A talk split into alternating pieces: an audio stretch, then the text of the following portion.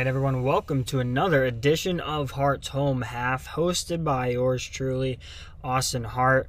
Now presented by my boys over at Big Dog Media. You can go give them a follow on Instagram and Twitter. Instagram at Big Dog Media and uh, at Twitter at Big Dog Media Co. Uh, you know where to find Hart's Home Half on both of those platforms as well. And if you're really interested, I've said this on the podcast before, but if you're really interested in checking out the new Tampa Bay Rays articles that I'm putting out for the Rays Colored Glasses site over at Fansided, uh, if you want to go check those out, the link for that is in my personal Instagram and Twitter. Um, so you can go check that out at Austin Hart 24 on both of those platforms, and you can go get that link. Uh, so today we are going to dive into a little preseason football. I know it's not like the greatest thing ever to talk about, but NFL's finally back. I figure we've been talking about baseball so much over the summer. I mean, the baseball season is very, very long. Uh, there's just not a whole lot going on right now. It's just, you know, they're still getting into the uh, depths of August baseball. But preseason ramping up, and there is a game tonight and a game tomorrow night in the state of Florida that I want to check out. So, first, we're going to go up to Jacksonville and talk about the Jacksonville Jaguars who are playing tonight against the Cleveland Browns. They're going to be kicking off at 7 p.m. And now, like I said earlier in the open, preseason doesn't really matter too much. It's kind of boring, it's whatever, but I do think there is going to be a couple interesting storylines here for the Jaguars, kind of particularly in the preseason before the season even starts. The first being number one overall pick Travon Walker. He played his first NFL game in his first preseason game of the year, the Hall of Fame game.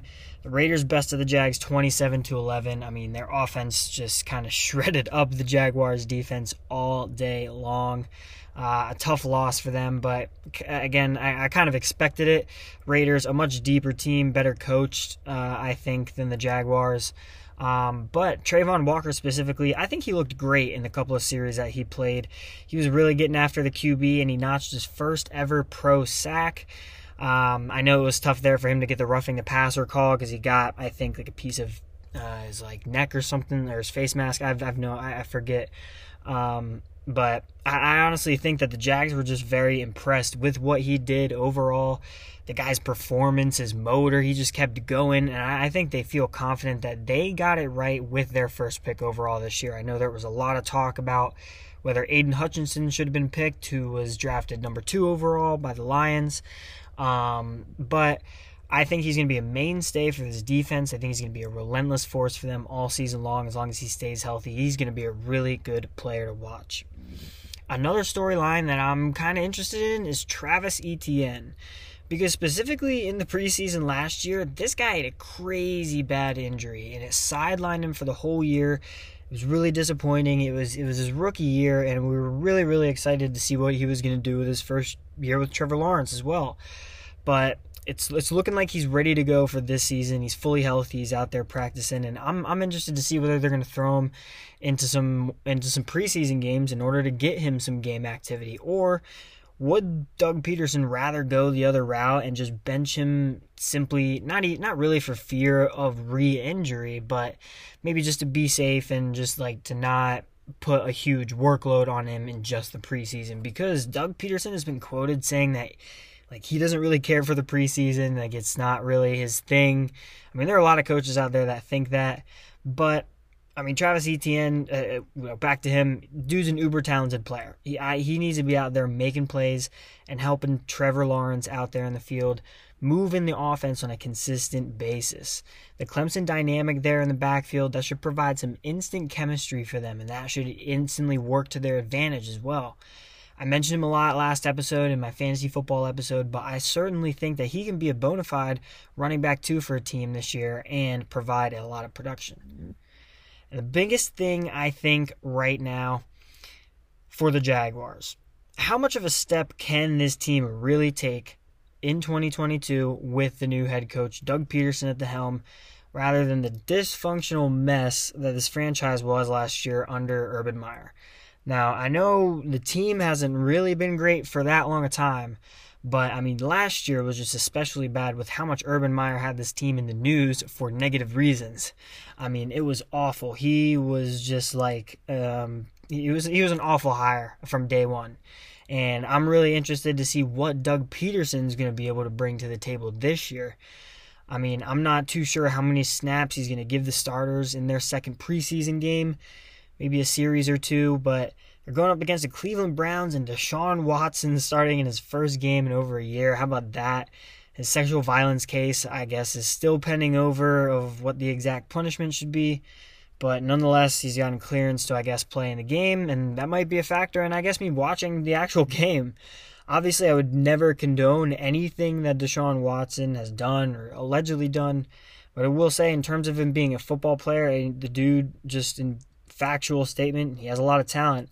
And it's been a year since you've actually seen him take real life snaps in a game, even though it's just the preseason. Okay, so now we're going to move on and we're going to talk about the Bucs and the Dolphins matchup, quite possibly one of the preseason matchups everybody's been waiting for, a little battle of Florida. And I think this is going to be pretty exciting because these teams actually just held a joint practice this week. And there were some great clips that came out of that practice from both teams. So I really do think this could be a pretty decent preseason game. Again, um, I'm not too, too sure about how many starters for each sides are, are going to be playing, but I will say Tom Brady is away from the team right now, dealing with personal matters. I think he's just taking some time to himself. I think I saw that in the news, so he's out for like 10 days or something like that. But uh, yeah, see, he will definitely not be out there for the Bucs, and also Chris Godwin obviously will not be out there either. Still working his way back from the ACL tear, and he will not be getting any snaps in the preseason to try and uh, get him ramped up. What I would love to see tonight, or not tonight, because the game actually, I've not mentioned this earlier, but the game is tomorrow night. I believe it starts at 7. I have to get the exact time on that. Um, but what I would love to see is maybe the new Buccaneers receivers this year getting out there for a couple snaps in series, getting some looks, getting some targets such as Russell Gage. We got Julio Jones. I mean, I just think we need to get them in the flow of game action with the Bucs style a little bit. Um, get them feeling comfortable under what Todd Bowles is going to look like as the head coach for this team. Um, and I also just think it would be exciting to see these talented receivers from the Falcons come over to Bucs and get get some reps in live action for us. That's pretty awesome. Um, beyond that, I think my biggest excitement on the Buccaneers side uh, goes, especially in all of the preseason, is watching Kyle Trask play. The former Florida Gator Gator legend. I love this guy. He was drafted in the second round, I believe, by the Bucs a couple years ago, and I, he, I think he's going to be that dude. He is he has an incredible arm talent. He has a great understanding of the game, and he's learning from literally the greatest QB to ever play the game. I mean, if you want to learn from anybody, you want to be able to learn from Tom Brady, and I think he's in a great position to be able to learn from him, especially with Tom at the at you know like the bare end of his career. And I say if we have him as our succession plan for Brady in a year, I'd love it. I think he's wildly slept on. I'm excited to see what he can do, and I think this preseason will be a good opportunity for him to put that out there a little bit. As far as the Dolphins go, I think there's a lot of hype surrounding this team coming into the offseason, and honestly, for good reason. They got key offensive additions. They've kind of turned from like a defensive oriented team way more to an offensive oriented team with the coaching uh, switch from Brian Flores to Mike McDaniels. Uh, the key offensive additions this year, I mean, this offense could be a potential juggernaut, uh, depending on how Tua performs this year. You know, you got Tyreek Hill, Jaylen Waddle, Chase Edmonds. I mean, some outstanding skill players, but I really do. To, I really do think Tua is going to have to have a really good year. I mean, there's been questions about his accuracy. You know, is he the franchise guy for these Miami Dolphins? But this is the prove it year, and I do believe it. I do think he'll have a really good year. I kind of outlined my reasoning for taking him in fantasy as well in my last episode, if you want to check that out.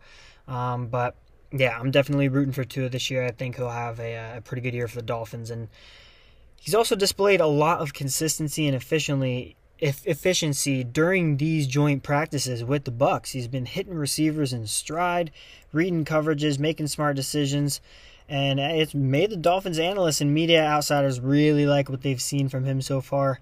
I think he's likely to get to maybe play a couple series if they even allow him to grace the field. I have no idea what the plans are yet. Um, it's you know highly unlikely we'll see like some skill players like I just mentioned play for too long either, but maybe a couple competitive uh, first series would be fun to watch. So uh, that's that's actually going to round it out for this episode of Hart's Home Half, a real short one, just a little week one preseason NFL coverage. Wanted to go over those couple of matchups for the uh, teams in the state of Florida here, but I will be back with a Monday episode uh, this next Monday. So. Uh, it'll be a great, great episode. So thank you everybody for tuning in to this one. And uh, until next time, I'm Austin Hart, and I'll see you next time.